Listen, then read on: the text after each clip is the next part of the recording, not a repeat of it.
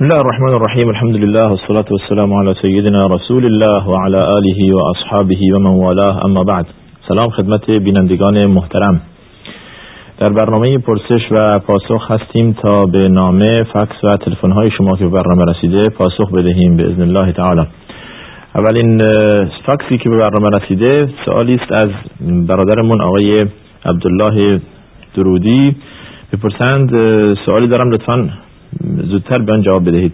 من یک زنجیل طلا به یک زنجیل طلا به مدت سه ماه است که پیدا کردم. با این چیکار کنم؟ آیا می توانم به طلا فروش بدهم و پولش را به فقیر بدهم؟ این از باب لغته هست که در فقه ما داریم. اون چی که انسان پیدا می کند چه اموال باشد و چه اجناس باشد. اگر قیمتی ندارد یعنی بی قیمت است که حکمی درش نیست. خودش می‌تونه جایز تصرف در آن خودش برداره به فقرا بدهد. اما اگر قیمتی است علما میفرمایند که همچون اموال قیمتی باید یک سال صبر کند. ضمن این که در رسانه های گروهی اعلام می‌کند در اماکن عمومی اعلام می‌کند که من فلان یا یک چیز را پیدا کردم با اون چی که بالاخره صفتی که دارد و می‌تواند به دیگران بفهماند که چه چیز در دست اوست. آگهی می‌کند کسی که به آن تعلق داره به فلانجا مراجعه کند.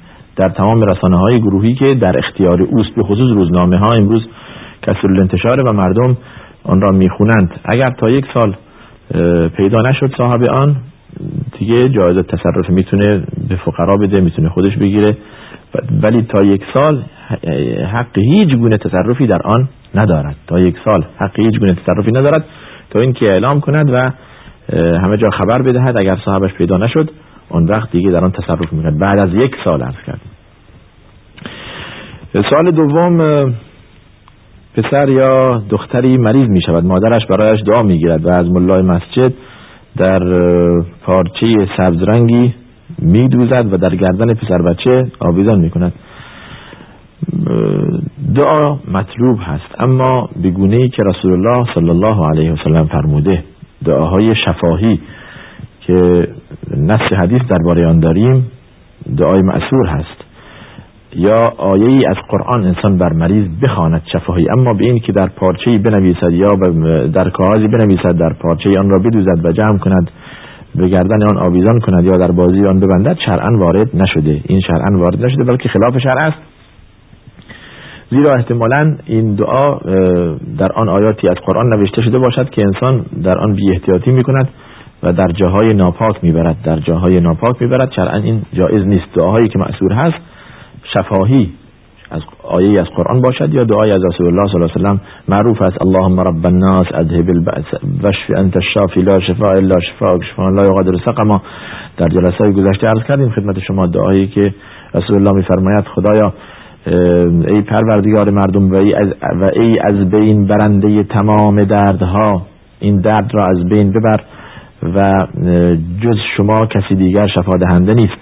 این دعایی است که از رسول الله و همچون دعاهایی که معروف است از حضرت وارد شده. اما در غیر این صورت دعاهای دیگه یا نزد کسان دیگه رفتن عرض کردیم و چیزهایی غیر از آیات قرآن می نویسند در دعاها.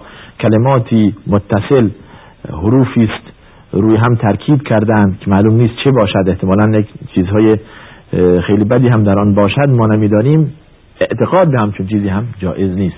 اعتقاد به همچون چیزی جایز نیست. باید معتقد باشیم که اگر درد آمده از طرف خدا آمده شفا هم از طرف خدا می آید و از خدا بخواهیم و یا از اسمی از اسما و صفات خدا که قرآن وارد و معصور هست. از صحابه عرض کردیم که گروهی از صحابه به جایی رفتند و مردم شنیدند که صحابه پیامبر به آنجا آمدند شخصی مریض بود و از آنها خواستند که بر, بر آن مریض دعا بخواند. برای اولین بار بود همچون اتفاقی رخ می‌داد. سوره فاتحه را بر آن مریض خواندند و به حمدالله شفا پیدا کرد. چیزی هم به آنها دادند. گوسفندی یا قسمتی از آن گله که داشتند به آنها دادند و خبر را به نزد رسول الله صلی الله علیه و سلم آوردند و حضرت تایید کرد کار اینها. فرمود اضربوا لی معکم بسهم مرا هم شریک اون چیزی که به شما دادن کنید. یعنی برای تایید این عملشون برای تایید این کارشون. بنابراین اون چی از قرآن و از حدیث وارد شده اشکال ندارد. در غیر این صورت اشتباست آقای قاسمی از بندر کنگ فاکسی فرستان در رابطه با مسجد پرسید آقای قاسمی اگر که می‌خواهید تجدید بنا کنید جای دیگر بود بهتر است که جای دیگر تجدید بنا کنید. و اگر جای دیگر نبود در قبرستان نوشتید مسجد بنا شود شرعا اشکال دارد در قبرستان بنا شود مسجد. اگر جای دیگر باشد بهتر هست. اما شما می‌گوید که قبلا بوده اگر بر روی قبر بنا نشده انشاءالله که اشکالی ندارد و نماز در آن صحیح خواهد بود. فکسی داریم از بله. میفرماید که بنده مکررن شنیدم که استعمال دخانیات تو پرانتز سیگار و قلیون مکروه هست. حال آیا کسی که قلیون را آماده می کند برای مهمان تو پرانتز پدرش هم گناه دارد؟ هر شود شما فرمودید که بارها شنیدید قلیان و سیگار مکروه هست. ما می‌گوییم بلکه حرام است. چیزی که ما گفتیم آنچه علما فرمودند استعمال دخانیان کلا حرام است به دلایل مختلف.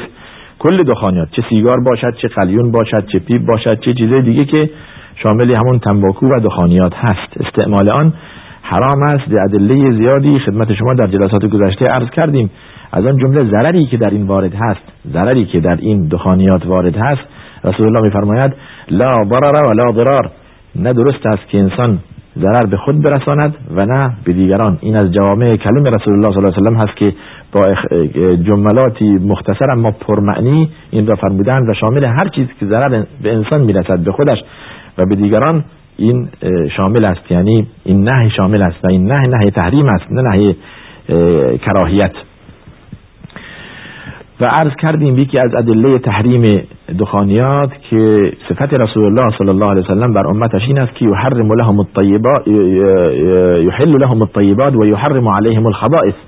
رسول الله صلی الله علیه وسلم اون چه که پاک است و طیب است بر امت خود حلال و اون چه که خبیث و ناپاک است برای آنها حرام فرموده. نص آیه قرآن هست رسول الله را اینچنین متصف می کند و دخانیات گفتیم که از جمله خبائث هست. دخانیات از جمله پلیدی هاست و این در امروز به خصوص دیگه بسیار واضح و روشن شده که به اتفاق تمام اتبا دخانیات ضرر میرساند زاست و به خصوص ضررش برای کسی که خودش استفاده نمی کند در جلسه نشسته که دیگران این کار را می‌کنند دیگران این کار را می‌کنند و بی انصافی است که یک نفر یا دو نفر سیگار کش در یک مجلسی مردم را بیازارند. یک یا دو نفر سیگار کش رعایت نکنند و مردم را بیا بیازارند و خودشون که گناه دارن این دخانیات را مصرف می‌کنند هیچی گناه دارند که دیگران را هم میآزارند. حالا اولا اگر شما قبول می‌کنید که کنار بگذارید این حرامه. اگر قبول نمی‌کنید در اماکن بسته در اتاق در جاهای بسته در اتوبوس این کار را نکنید. در هوای باز می‌خواهید بکشید این کار را بکنید. که شرعا جایز نیست و طبعا هم از راه بهداشتی هم ثابت شده که کسی که عرش و دود شخص سیگارکش را اشمام می کند که از ریه او بیرون می آید باز به مشام او میراد خطرش برای او باز بیشتر هست. اون کسافتی که از مشام او بیرون می یا از ریه او بیرون می آید به مشام دیگری می رود و ضررش برای او بیشتر هست. بنابراین پس کل دخانیات به این دلیل حرام شد. به خصوص بوی بد آن از کردیم. برای دلیل سوم هم بوی بد می‌توان نام برد. بوی بد سیگار که مردم آزار است. سوال دوم در مورد نماز تهجد بوده. البته سال اول تکمیل می‌کنه میگه اگر این کار را نکنم برای پدرم ممکن است پدر ناراحت شود. شما اطاعت والدین بکنید. اطاعت والدین در معروف. اگر که شما را به کار شود خوبی دستور دادند اما این منکر هست و این معصیت هست. اگر شما برای پدر قلیون فراهم نکنید یا آماده نکنید یا به او کمک نکنید برای تهیه تنباک و قلیون معصیت کار نیستید. ولا تعاونوا على الاثم والعدوان. خدا میفرماید تعاون بر بر و تقوا جایز است. ولا تعاون على البر و التقوا ولا تعاون على الاثم والعدوان. نص آیه هست که کمک در کار گناه و معصیت حرام است. نباید که به آن کمک کرد حتی در احضار و آماده کردن این چیز بد. سال دوم در مورد نماز شب می‌پرسند تهجد. چه وقت از شب مناسب تر است؟ آیا باید خوابید و سپس بلند شد و نماز خواند یا اینکه در موقع بله ساعت یک یا دوی بعد شب نماز را خوند و خوابید و رکعات آن چند است.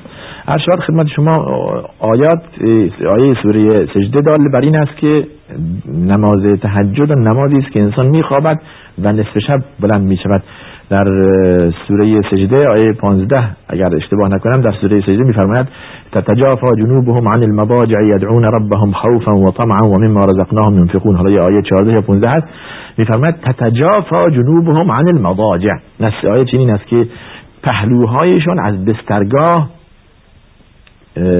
دوری می‌گیرد یعنی جدا می شود دال بر این است که خوابیدند انسان همچون افرادی و در این خواب شیرین خواب را از چشم خود می‌گیرند و بلند می‌شوند مشغول نماز تهجد و نماز شب می‌شوند که خداوند فرموده فلا تعلم نفس ما اخفی لهم من قرة اعین جزاء بما كانوا يعملون. خدا نمی... هیچ کس نمی‌داند که خداوند چه چیز برای اینها مهیا کرده و آماده کرده برای همچون افرادی که پهلوهایشان از بسترگاه گرم جدا می شود و برای راز و نیاز با خدای خود از خواب بیدار می شوند و مشغول به نماز خواندن می شود اما معنی این حرف چینی نیست که شما نماز شب اگر پاسی از شب بیدار هستید نخوانید و ممکن است بیدار نشوید. اشکال ندارد که شما قبل از اینکه بخوابید حتی نماز شب بخوانید و بخوابید. ولو اینکه ساعت عرض شود که یک یا دو بعد نصف شب باشد شما نماز تهجد را می‌خوانید و بعد هم نماز وتر می‌خوانید.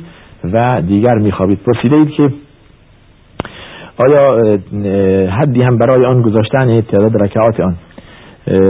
در حدیث مونون عایشه میفرماید که رسول الله صلی الله علیه و آله ایش نماز سنتی بیشتر از 11 رکعت نخوند بیشتر از 11 رکعت نخوند ولی باز معنی این حرفی نیست که نماز شب دارای حد و حدودی شما هر چی دوست داشتید بخوانید. صلات اللیل مثنا مثنا طبق حدیثی که رسول الله رسول الله صلی الله علیه و سلم میفرماید نماز شب دو رکعت دو رکعت هست شما هر دوست داشتید و امکان بود بخوانید و نهایتا سنت وتر بخوانید. نهایتا یک رکعت وتر بخوانید.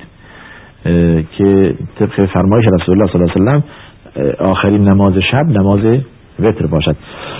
سوال بعدی شما در مورد زکات هست. آیا می توان از خود مال زکات پرداخت در صورتی که آن مال مورد احتیاج مستمن و مساکین باشد. یا باید حتما نقد پرداخت. اون چی در مورد اموال و عروض تجاره و کالهای تجارتی وارد شده اون است که قیمت زنی می شود مغازه یا جنسی که شما میفروشید آخر سال قیمت می‌زنید. اینطوری زکات اموال تجاری می‌دهند. هر چی که در مغازه شما دارید به اضافه فایده ای که بردید دو نیم درصد آن زکات می‌دهید. اما اخیرا از علمای شافعیه اجازه هم دادند خود جنس اخراج شود مشروط بر اون که جنس کهنه و مونده و به قول خودتون استوک نباشد. جنس مونده نباشد. جنسی که شما دیگه به درد نمی‌خوره بعد بگید که حالا این تهمونده مغازه هست بدیم به به جای زکات. در اول گفتیم بهتر است که جنس قیمت داده شود و قیمت آن اخراج شود. حال اگر می‌خواهید تبعیت از این فتوا بکنید باز از جنس خوب باید اخراج شود نه جنس کهنه و مانده بله. در رابطه با روزه روز آشورا و تاسوعا هست. در بعضی تقویم ها روز آشورا روز جمعه و بعضی ها روز شنبه. ما باید در چه روزی روزه برویم؟ اون چی که واضح و روشن هست در شود که در تقویم روز روز دهم روز شنبه هست ظاهرا. روز شنبه هست. اگر شما برای برای شما رؤیت هلال روز جمعه ثابت شده که روز جمعه روز دهم روز دهم هست روز دهم هست من توصیه می کنم که شما روز جمعه روز بروید به اضافه روز شنبه. یعنی باز تا با آن تقویمی که روز دهم روز روز شنبه روز دهم حساب کردن مغایرتی نداشته باشد. برای اینکه رسول الله صلی الله علیه و میفرماید صوم یوما قبله او یوما بعده در مسند امام احمد چین روایت شده. در جای دیگه در صحیح مسلم داریم که اگر من تا سال آینده زنده بودم لعنشت الى قابل لأصومن التاسعه. اگر تا سال آینده زنده بودم روز نهم هم روزه می‌روم حضرت میفرماید. روز نهم روزه می‌روم و علت اینکه یک روز قبل یا یک روز بعد از آشورا روز برویم مخالفت با یهود است. زیرا در وحره اول عرض کردیم در روز دوشنبه که رسول الله صلی الله علیه و سلم زمانی که وارد مدینه شدن دیدن یهود مدینه روزه می‌روند فرمود این چه روزه است؟ عرض کردن که روزی است که خداوند حضرت موسی و بنی اسرائیل از شر دشمنشان فرعون نجات داد. ما به خاطر شکرانه این روز روزه می‌رویم.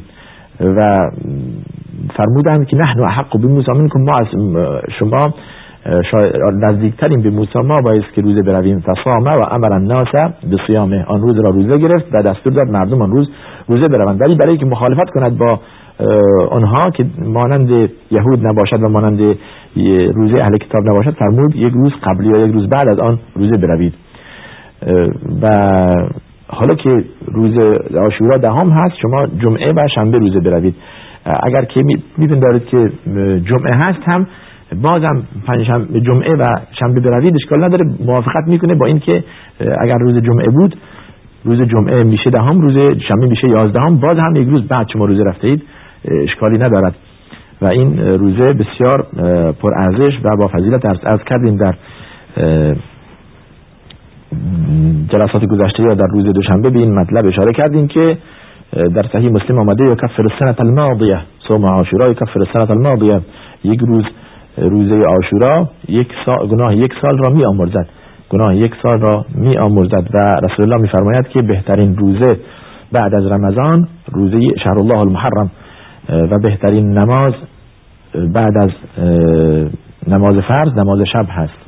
پس شد بهترین روزه بعد از رمضان روزه محرم همین آشورا تاسوعا و آشورا و بهترین نماز بعد از نماز فرض نماز نماز شب. سوالی کرده داره برای روزه های سنت باید سحری خورد؟ عرض شود مسئله سحری یک مسئله است که در رمضان رسول الله صلی الله علیه و میفرماید که امت من هنوز به خیرند تا زمانی که سحری می‌خورند و زود هم افطار می‌کنند. و در جای دیگه داریم که تسحروا فان فی السحور برکت. سحری بخورید که در سحری خوردن برکت هست. البته اونجا ممکنه خاص ماه مبارک رمضان باشه. ولی انگیزه ای که ما در حدیث می‌بینیم اینه که انسان بهتر قویتر هست و نشیدتر هست. زمانی که تا آخرین لحظه می‌تواند بخورد و بیاشامد تا اینکه ضعف به او دست ندهد. به خصوص در روزهایی که روزهای تابستانی که هوا گرم است و تعداد ساعت روز بیشتر از 14 یا 15 ساعت می باشد در اینجا بهتر است که سحری انسان بخورد و روزه برود. تا ضعف نکند و روزه سنت برای او سنگین نباشد. روزه سنت برای او سنگین نباشد. سوال بعدی اگر روز جمعه و شنبه روزه برویم پس آن حدیثی که روزه رفتن روز جمعه و شنبه را نهی می کند با آن حدیث چیکار کنیم؟ هیچ تضادی با آن حدیث ندارد. صحیح است که نفس حدیث داریم که نهی می از روزه رفتن روز شنبه. اما اینجا چون که روز آشورا مصادف با روز شنبه شده است شما عمدن این کار نمی کنید به خاطر آشورا این کار روزه می روید در اشکالی ندارد. شرعا درست است. و همچنین اگر روز شنبه و یا جمعه مصادف شد با ایام البیض با روزهای 13 و 14 و 15 هر ماه. بازم اشکال نداره که شما روز شنبه روزه بروید. آن حدیثی که نهی کرده از روز رفتن روز شنبه اختصاص دادن روز شنبه یا روز جمعه به روزه هست. اختصاص دادن روز جمعه یا روز شنبه به روزه اون حرام است. اما اینکه مصادف مصادف باشد با ایام البید یا روزهای عرض شود مثل روز عرفه یا روز تاسوعا و عاشورا آن زمان اشکال ندارد و حدیث هیچ تضادی با این ندارد. بله. فکسی داریم باز بعد از تشکر از برنامه می‌پرسد که اگر شخصی کارت تلفن پیدا کند که در آن 45 درهم باشد و سوال اینه که چیکار کند؟ با عرض کردیم. این هم از جزء لقطه که در که در فقه آمده.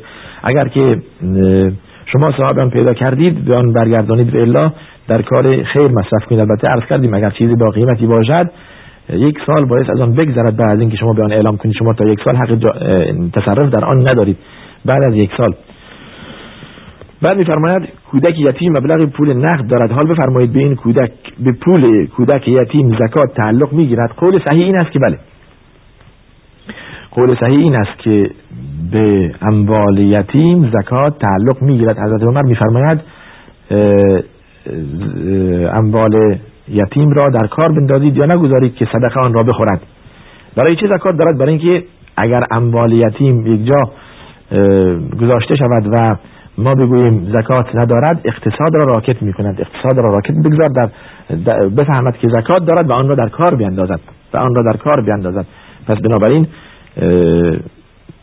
پول یتیم زکات دارد تا اینکه قول صحیح البته ولو چه در این مسئله خلاف هست که آیا در ذمت هست یا در ذمت نیست در آیه خود من هم صدقتا مختصرا می‌گوییم که زکات دارد تا وادار شود به این که این پول را در کار بیاندازد و استثمار شود و از آن فوایدی کسب کند. بله باز فاکسی داریم که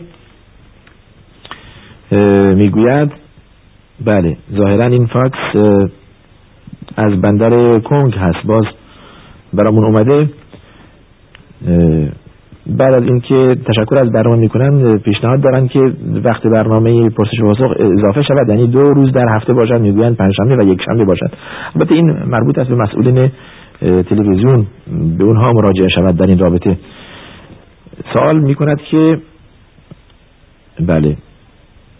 امام مسجد بعد از اینکه نماز فرض می‌خواند قبل از اینکه سنت بخواند میشیند صد بار سبحان الله صد بار الحمدلله صد بار سبحان سبحان الله یا به همدیه می‌گوید بعضی مردم از مسجد خارج می‌شوند. این کار درست است یا درست نیست؟ هر شود برمیگرد به اوراد مسئول از اوراد نماز است.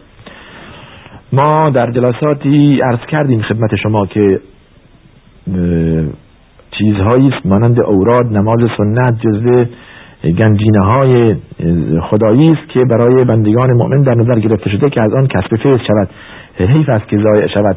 مسئله اوراد سنت است که بعد از نماز طبق فعل و فرمایش رسول الله صلی الله علیه وسلم نمازی که زمانی که سلام نماز می‌داد میفرمودند استغفر الله استغفر الله استغفر الله سه بار استغفار می‌کردن بارها به این اشاره کردیم حتی در درس فقه هم به این اشاره شده. و آیان می‌گفتن اللهم انت السلام و منك السلام تبارکت یا ذا الجلال والاکرام اللهم اعني على ذكرك وشكرك وحسن عبادتك. دیگه لا اله الا الله وحده لا شريك له له الملك وله الحمد وهو على كل شيء قدير. بر حسب روایات مختلفی که در این آمده در لفظ لا اله الا الله وحده لا شريك له که همش جایز است. و در نماز مغرب و نماز صبح وارد شده که ده بار حضرت این را میفرمودند. حالا شما هر کدوم از این اورادها به هر کیفیتی که ادا کنید ولو که ترتیبش هم مرتب اینطور که ما از نباشد جایز است. و اگر تنهایی بخوانید به این شکل باز هم بهتر هست. یعنی اگر تنها خونده شود هر کس خودش مشغول اوراد خواندن بشود بهتر از این است که دست جمعی انسان این کار را بکند. مگر اینکه دست جمعی به قصد تعلیم باشد. به قصد تعلیم و تعلیم و یاد گرفتن در سنت اشکالی ندارد که انسان هم دست جمعی بخواند و جماعت یاد بگیرند. اما آنچه وارد شده از رسول الله صلی الله علیه و سلم این است که تنها هر کس این کار را بکند و بهتر هم هست.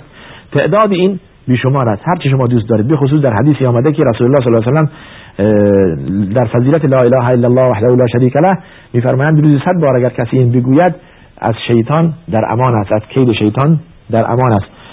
شما این را بدانید که اون حدیثی که حضرت میفرماید لا یزال لسان رطبا به ذکر الله همیشه در ذهن شما در ذهن شما باشد. زبان شما پیوسته با ذکر خدا تر باشد. یعنی زبان خود را تر کنید با ذکر خداوند با گفتن لا اله الا الله وحده لا شریک له. با گفتن سبحان الله والحمد لله ولا اله الا الله الله اکبر. سبحان الله و بحمده سبحان الله العظیم یا سبحان الله العظیم و بحمده. تمام اینها دارای اجر هست و احادیث زیاد در فضیلت اینها وارد شده که وقت برنامه نمی‌گیریم و در جای خودش به آن اشاره شده است. شما اشکالی ندارد که بنشینید و این صلوات و این درود بفرستید. بعد از هر نماز فرضی بله.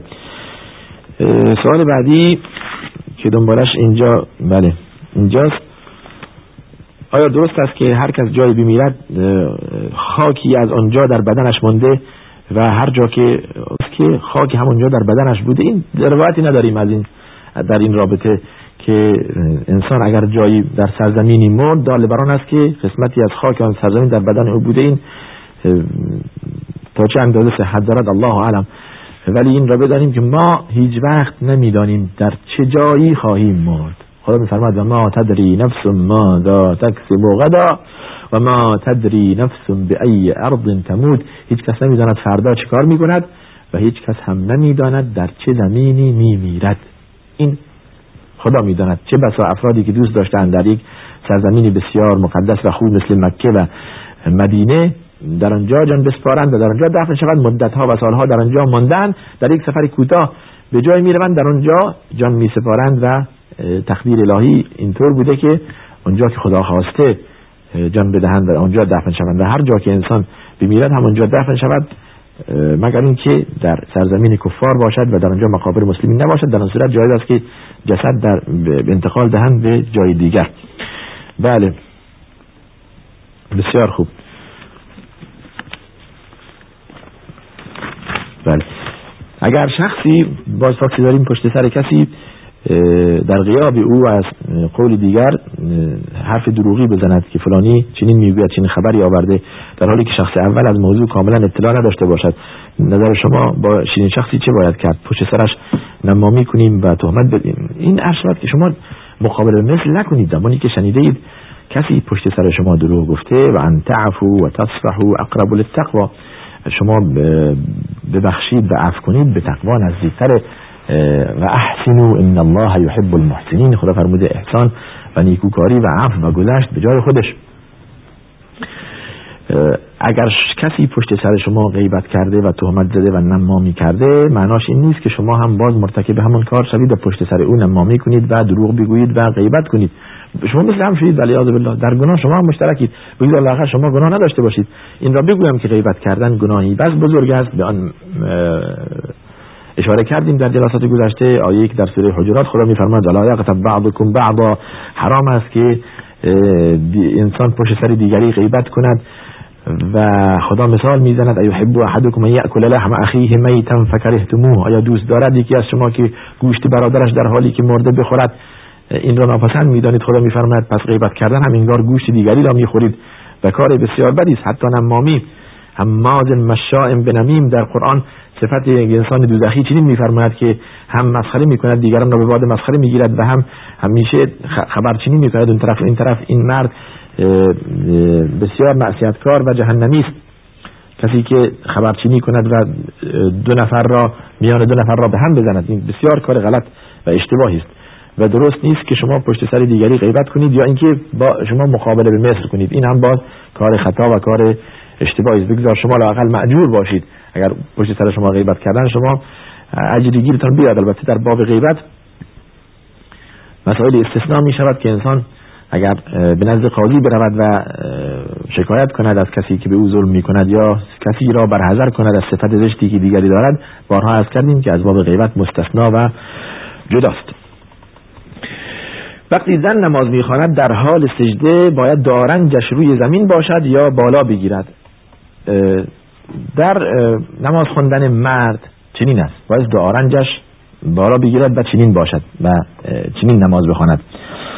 اما زن خود را جمع می کند و مرأت تدم بعضها الى بعض. یعنی دست را این چنین می‌گذارد و سجده می کند دست را به پهلو جمع می کند و جدا اما این که در زمین بگذارد این طوری همچون که شما می‌بینید این طور دست خود و آرنج خود را به زمین بگذارد این چنین این خلاف سنت است. این وارد نشده بلکه نهی از این عمل وارد شده که دست خود را مانند دست سگ دراز نکنید. و این نهی است که انسان این چنین نماز بخواند و آرنجش در حین سجده در زمین بگیرد. باعث بالا باشد. اما زن خود را جمع می‌کنه اینطوری مرد اینطور دست را بازتر می‌کند و نماز می‌خواند. البته این را بگویم در نماز جماعت بیشتر بعضی ها اشتباه می‌کنن. از این خیلی زیاد مزاحم این اینطور نماز این جایز نیست. شما آرنج شما به به بغل دستی شما اصابت می‌کنه و این بسیار کار خطایی است و به جای شما کسب اجر کنید برای یک رعایت کردن یک کاری زیاد از حد وارد معصیت می‌شوید. بله باز نوشته سوال دیگر دارد که کار ما سیب دوزی بعضی وقتها در زیر صندلی چیزهایی پیدا می‌کنیم مانند نقود و فلوس و, و پول. آیا این را در صندوق خیلی قرار بدهیم اشکال ندارد؟ اگر در ماشین کسی در اتومبیل کسی باید که به صاحبش برگردنده شه ولو که اندک باشه در اینجا اشاره کردید که ما می‌دانیم مال خودش نیست مثل که در مثلا در تاکسی هست. باز هم شما یقین ندارید که مال صاحب ماشین نیست مال صاحب تاکسی نیست. باید به صاحبش برگردنده شه ولو که یک درهم و یک تومان باشه.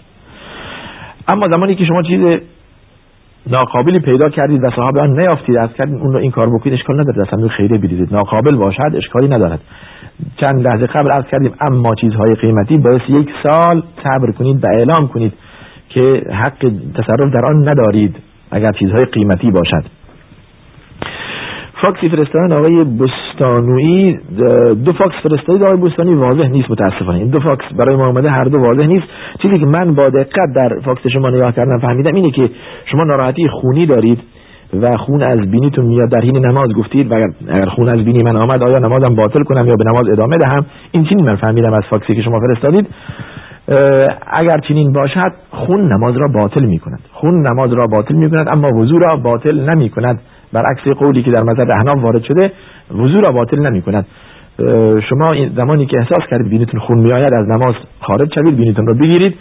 و بینی را بشوید سپس برگردید به نماز بیستید. احتیاج به تجدید وضوع نیست. از کردیم که احتیاج به تجدید وضوع نیست ولو که بعضی از علما گفتن که وضوع را هم باطل می کند اما صحیح آن است که وضوع باطل نمی کند فقط نماز را باطل می کند و همون جایی که خون می آید بشوید و به نماز به جماعت برگردید. یا اگر که فرادا نماز می خوانید از نو نماز ببندید برای که خون زمانی که از بینی میاد یا از جای دیگر نماز باطل می‌کنه به خصوص در لباس اگر دیگه اصابت کند.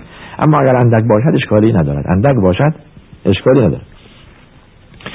سوال بعدی اگر کسی بعد از غسل جنابت مقداری منی در لباس او باقی باشد نجس است؟ قول صحیح آن است که نجس نیست. باز ضمن اینکه می‌گویم در مسئله خلاف است قول صحیح این است طبق حدیثی که ام المؤمنین عایشه میفرماید که از لباس رسول الله صلی الله علیه و آله خشک می‌کرده و نماز حضرت آن را نمیشسته و به نماز می‌رفته. دال بر این است که منی نجس نیست و اگر در لباس باقی بماند اشکالی ندارد. اما اون چیزی که نجس هست قبل و بعد از منی یعنی معزی و وعدی آن نجس است که باید شسته شود و لباس حتما باید شسته شود. اما اگر شما در هر حال لباس را شستید بسیار کار خوبی را انجام دادید. زنی پرسیدن در زمان قاعدگی اگر زن پایش خیس باشد می‌تواند آن را روی فرش بگذارد و فرش نجس نمی کند نخیر این وسوسه ای که شما دارید. زنی که قاعده هست فرش را نجس نمی کند ولو که پایش خیس باشد پایش چه گناهی دارد که بر زمین بگذارد فرش نجس بله هیچ وقت زن در حال قاعده فرش نجس نمی کند اگر که پایش بله خیس باشد. سوال بعدی گفته اید که در رابطه با موکت اگر کسی باشد آیا کافی است که با پارچه آن را پاک کنیم یا باید حتما آب کشی شود؟ اگر توانیست آب کشی کنید فبها ولی معمولا موکت چسبیده. با آب آن را بشویید و پارچه روی آن بکشید انشاءالله تمیز و پاک می شود و طاهر می شود و شما می توانید پای با پای وضو روی آن راه بروید و پای شما انشاءالله نجس نمی شود زمان اینکه شستید. سوالی داریم از مادری که می‌پرسند دو دختر دارم که یکی در گروه تئاتر و دیگری در گروه رقص عضو در مدرسه. اگر جلو اینها بگیرم می‌گویند مادرم نمی‌گذارد. و اگر اینها را همچنین رها کنم و مانع نشوم ممکن است عادت کنم. چه کار کنم؟ جلو بگیر خواهر. جلو اینها را بگیر. برای اینکه شما اگر از کودکی اینها را به این عمل وادار کنید به رقص. دختر اگر از کودکی عادت کند به رقص. و در هر شود عضو همچون که شما گفتید گروه تئاتر باشد زمانی که بزرگ شد چه کار می شود چه کاره می شود و شما مسئولید شما شما این مادر مسئولید و این را بدانید به خاطر اینکه تصور می‌کنید دل دخترتون را نرنجانید هر کاری که بخواهد خیر شما مسئولید نباید از کودکی آن را همینطور به حال خود رها کنید هر کاری که بخواهد انجام دهد. شما مسئولید روز قیامت از شما پرسیده می شود و همون دختر زمانی که روز قیامت عذاب داده می شود به دست به گریبان شما می آید و به شما می گوید مادر چرا مرا گمراه کرده اید؟ مادر چرا نگذاشتی که من این کار را انجام ندهم؟ چرا مانعم نشدی؟ شما که می‌دانستی من که بچه بودم نمی‌دانستم و به آن عادت کردم. و مادر مسئول است. کلکم راع و کلکم مسئول عن رعیته. رسول الله میفرماید همه شما فرمان فرمانده هستید و هر فرماندهی مسئول همون جایی که در اختیار اوست. الرجل راع فی بیته و المرأة راعیت فی بیت زوجها. رسول الله میفرماید مرد در خانه خودش مسئول است زن مسئول است در خانه شوهرش وظیفه دارد فرزندان را تربیت کند وظیفه دارد فرزندان را به نماز خوندن عادت دهد به دختران را به صدر و حجاب اسلامی وادار کند مجبور کند. این تمام وظیفه مادر هست. نگذارید که فرزندتون به چنین چیزهایی عادت کنند. و الیاذ بالله که کار از کار که گذشت دیگه نمی‌توانید آنها را برگردانید. بله اگر که چنین کاری کردید و بی تفاوت بودید شرعا گناه دارید مقصرید و گناهکارید. سوال بعدی زنی مبتلا به بیماری ایدز بوده فرزندی از او باقی مانده است. و آن دیگر فوت کرده. دکترها می‌گویند که این فرزند که از او باقی مونده حامل ویروس ایدز است. حال سوال اینه که اگر ما این فرزند را به کسی یا به جایی بفرستیم که او را تربیت کند آیا گناه نداریم؟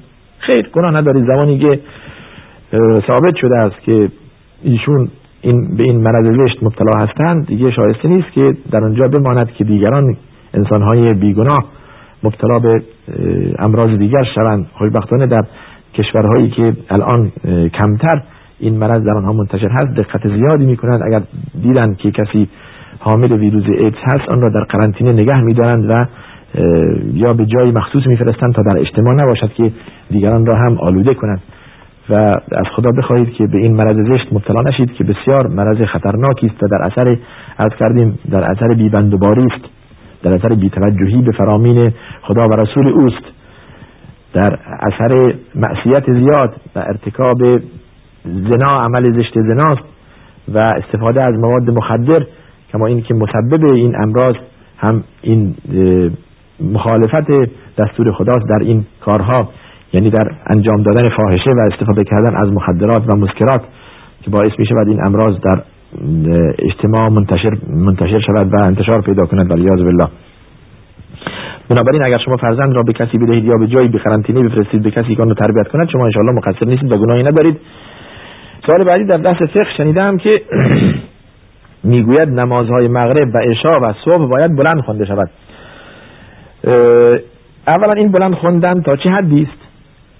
ثانیا آیا زن هم باید بلند بخواند؟ این بلند خوندن در نماز مغرب و درکت اول نماز مغرب درکت اول نماز عشا و نماز صبح تا حدی است که خود انسان صدای خود را بشنود. خود انسان صدای خود را بشنود. این حد بلند خوندن است. اما آیا زن هم باید بلند بخواند؟ زمانی که نامحرم نباشد زمانی که نامحرم نباشد که صدای زن بشنود اشکال ندارد که بلند بخواند. یا بگونه ای می‌خواند که صدایش زیاد مرتفع نباشد که نامحرم صدای او را بشنود. در صورت اینکه نامحرم موجود باشد مرد نامحرم صدای بشنود درست نیست که صدای خود بلند کند. صدای خود را آهسته می کند و آهسته نماز می خواند اشکالی ندارد و نماز او کاملا درست است. سوالی داریم که میفرماید کسی که تصادف کند و بمیرد آیا شهید است؟ هر شود مراحل شهادت زیاد است. بعض از علما آن را هفت مرحله می‌دانند. اعلاترین یا بالاترین مرحله شهادت که شهید به حساب می آید کسی است که در جنگ در جبهه جنگ با دشمن کافر می جنگد و به خاطر اعلای کلمه لا اله الا الله کشته می شود همچون شخصی الله شهید هست. همچون شخصی شهید هست. مراحل بعدی هم دارد به طبع مانند کسی که در آتش بسوزد مانند کسی که باز در راه خدا به گونه دیگر کشته شود در برای انتشار دعوت توحید و برای لا اله الا الله کشته شود آن را بکشند. تمام اینها جزو شهید به حساب می آید کسی زیر آواره و ساختمان اشفد روی او خراب برود و خراب شود و آنجا جان بدهد کما اینکه در زلزله اخیر شنیدیم متاسفانه افرادی از بندگان خدا کشته شده و شهید شدهاند و جزو شهدا به حساب می آیند و کسی که در دریا غرق شود فرمودن جزو شهید به حساب می آید و نهایتا هم به اینجا رسندن کسی که با درد شدید بمیرد باز جزو شهید به حساب می آید حالا چه این درد؟ درد شکم باشد از اسحال خیلی زیاد رنج ببرد از امراض داخلی از سرطانهای داخلی زجر ببیند و درد زیاد داشته باشد و با درد جان بسپارد فرمودن که اجر شهید دارد. بدیهی است که مراتب دارد ارز کردیم بالاترین مراتب آن شهادت در راه خدا در جبهه است با جنگی با کفار که علیه مسلمین می جنگ باز فرمودن جنس به جای پول ارز کردیم. جنس به جای پول اولا این است که انسان جنسی که دارد قیمت بزند و قیمت آن اخراج کند. در غیر این صورت اگر که می‌خواهد جنس بدهد از جنسی که خوب است و جنس اعلایی که در مغازه هست بدهد نه جنس های مانده شده و استوک. بله مثال زدن ارز کردیم که آخر سال در مغازه اجناسی باقی میماند چه پارچه باشد چه کفری باشد اینها را به قصد زکات بدهیم. اگر جنس خوب باشد عرض کردیم که از علمای شافعی فتوا دادن که درست تنظیم این که اشاره کردیم بهتر است. تکرار می‌کنم بهتر است که قیمت زده شود. این احوت است و بهتر است. که کار تجارتی باید قیمت زده شود. ما می توانیم بعد از از آن فورا نماز بخوانیم. زیرا می‌گویند باید بعد از این که مردها جماعت تمام کردن زنان نماز بخوانند. ظاهرا چنین چیزی نمی‌دانیم. من اطلاع ندارم که روایتی وارد شده باشد که زنان بعد از جماعت مردان نماز بخوانند. وقت زمانی که داخل شد برای زن و مرد یکیست زمانی که شما اذان شنیده اید زمانی که اذان شنیدید وقت داخل شده و آن وقت نماز می‌خونید شروع می‌کنید برای نماز خواندن بهتر است که اول نماز سنت قبلیه بخوانید بعدا نماز فرض و بعد از آن هم بعد از اوراد نماز سنت بخوانید. حتما سنت قبلیه بخوانید بعد از شنیدن اذان. بالاخره اذان دال بر دخول, دخول وقت است. زمانی که شما اذان شنیدید و به اتفاق و به تواتر چند مسجد صدای اذان بلند شد دیگه وقت داخل شده است. در جایی که شما اذان نمیشنوید هم آن توقیتی که دارید همان ساعتی که دارید به محض اینکه فهمید وقت داخل شده اذانی می‌گویید برای نماز و فورا نماز می‌خوانید هیچ اشکالی ندارد و هیچ لزومی نیست که صبر کنید که مردان نماز جماعت بخوانند و شما دیگه نماز بخوانید. زنان هم مثل مردان زمانی که اذان شنیدن شروع می‌کنن برای نماز خواندن چرا؟ در جنوب تا اونجایی که من اطلاع دارم در جنوب ایران نماز اذان صبح یک رب زودتر می‌گویند. زودتر از اینکه وقت داخل شده باشد. از آن گفته می شود در آن صورت بهتر است که رب ساعت صبر شود بعدا سنت صبح خونده شود. سنت صبح بعد از رب ساعت بعد از آن خونده شود. زیرا که از آن قبل از دخول وقت عرض کردیم می‌گویند. رب ساعت برای اینکه مردم بتوانند بالاخره وضو بگیرند و از خواب بیدار شوند. اونجا اشکال ندارد اما اینجا در امارات چیزی که من سراغ دارم از آن سر وقت میگن به محضی که وقت داخل شد از آن میگن و بعد از 20 دقیقه بعد از آن در مساجد اقامه نماز می شود حال شما هر وقت که از آن شنیدید بعد از آن فورا می توانید نماز بخوانید. بله. در باری نماز چاشت پرسیدن نماز همان نماز دوها نماز دوها و نماز چاشت در اینجا وقت برنامه هم میگن اشاره می‌کنن تمام دقت می‌کنیم که سوالهایی که لازم هست به آن جواب بدهیم. وقت دوها همان وقتی است که رسول الله صلی الله علیه و سلم فرمودند یعنی بعد از اینکه آفتاب به اندازه سر نیزه طلوع کند یعنی ده دقیقه یا ربع ساعت بعد از طلوع آفتاب وقت نماز ضحا شروع می شود تا قبل از زوال. تا قبل از زوال آفتاب یعنی قبل از ظهر و چهار رکعت یا دو رکعت انسان نماز ضحا می‌خواند و بسیار عجب دارد. حدیثی در باره این وارد شده احادیث در باره این وارد شده. بسیار خوب. در مورد در مورد ازدواج و تکثیر نسل آدم پرسیدید که اینجا وقت تمامه. این سال را می‌ذاریم برای بعدا. زنی شکایت می‌کند که شوهرم در خانه موسیقی گوش می‌دهد و من دوست ندارم. موسیقی بشنوم و اگر چیزی بگم به من فحش می‌دهد. ناسزا می‌گوید. این کار نکنید ای مردان. واقعا حرام است. زن شما که صالح هست زن شما که با خدا زن شما که با ایمان است دوست ندارد موسیقی بشنود و اگر هم شما را معنی کند باز به او فحش می‌دهید. صفت شخص مسلمان نیست. فحش دادن بد گفتن ناسزا گفتن در شأن در شأن مسلمان نیست. در حدیث داریم که شخص مؤمن هیچ وقت فحش دهنده نیست هیچ وقت بد, بد دهنی نمی کند شخص مسلمان هیچ وقت لعن نمی کند هیچ وقت چیزهایی که مورد خشم و غضب خداست از دهانش خارج نمی شود به خصوص این زن شماست این امانتی است که خدا به شما داده و با اجازه و با اسم خدا آن را تصرف کرده اید. حقی دارد حقوقی دارد در خانه. اگر از آن بعدش میاد حق نیست که شما این کار را بکنید. آیا می‌دانید که این اجازه دارد به دادگاه شکایت کنه علیه شما که در خانه شما این مزاحم اون می‌شوید؟ همون که شما وقت دارید شما اجازه دارید و هر چی به آن دستور می‌دید انجام می‌دهد حقوقی دارید بر گردن او هم ایشان هم حقوقی در گردن شما دارند و لهن مثل الذی علیهن خدا میفرماید باعث حقوق اینها رعایت شود و به خصوص مسئله موسیقی که حرام است شما حتی می‌گوید با این میخوابد. این, این بسیار کار بدی است. انسان با آیات قرآن بخوابد نه با موسیقی نه با صدای شیطان با صدای رحمان بخوابد نه با صدای شیطان. بسیار کار بدی است. بله. از کسی پول گرفتم اول چیزی نگفته است بعدا می‌گوید باید دو درصد بیشتر به من برگردانی. این عین رباست عین رباست و درست نیست که شما بیشتر از آن چیزی قرض کرده اید به او پس بدهید. شرعا حرام است و این واضح و روشن است. دو سال قبل زنم را طلاق دادم و آنچه در ذهن دارم نمی‌دونم چند بار به آن طلاق دادم چیکار کنم؟ این مسئله طلاق نمی شود با این وقت تنگی که ما الان داریم اشاره کنیم تفصیلاتی دارد. به دادگاه مراجعه کنید به محکمه مراجعه کنید و از قاضی بشنوید و برای قاضی شرح دهید وضعیت خودتون. برای قاضی شرح دهید و بگویید که چطوری طلاق دادید کجا بودید و چگونه تا, تا حکم کند به طلاق شما که طلاق واقع هست یا واقع نیست. بسیار خوب. در اینجا وقت برنامه به پایان می‌رسه. سوال اخیری داریم. باز دو سوال دیگه عرض کردیم گذاشتیم برای هفته آینده یکی ازدواج و تکثیر نسل حضرت آیم یکی سوال دیگه. درباره جماعت و امام جماعت می‌پرسند که امیدواریم در هفته آینده بتوانیم به این دو سوالی که باقی مانده از بینندگان محترم جواب بدهیم. نهایتا توصیه می‌کنم که روزه روزه آشورا که فرداست انشاءالله فراموش نشود. فردا جمعه اگر نهم یا شنبه دهم حساب کنیم که دارای اجر زیادی است. خداوند به من و شما توفیق دهد تا از ایام خدا و ایام الله حسن استفاده ببریم و فضایلی که در این ایام هست از آن بهره ببریم و نصیب ما گردد.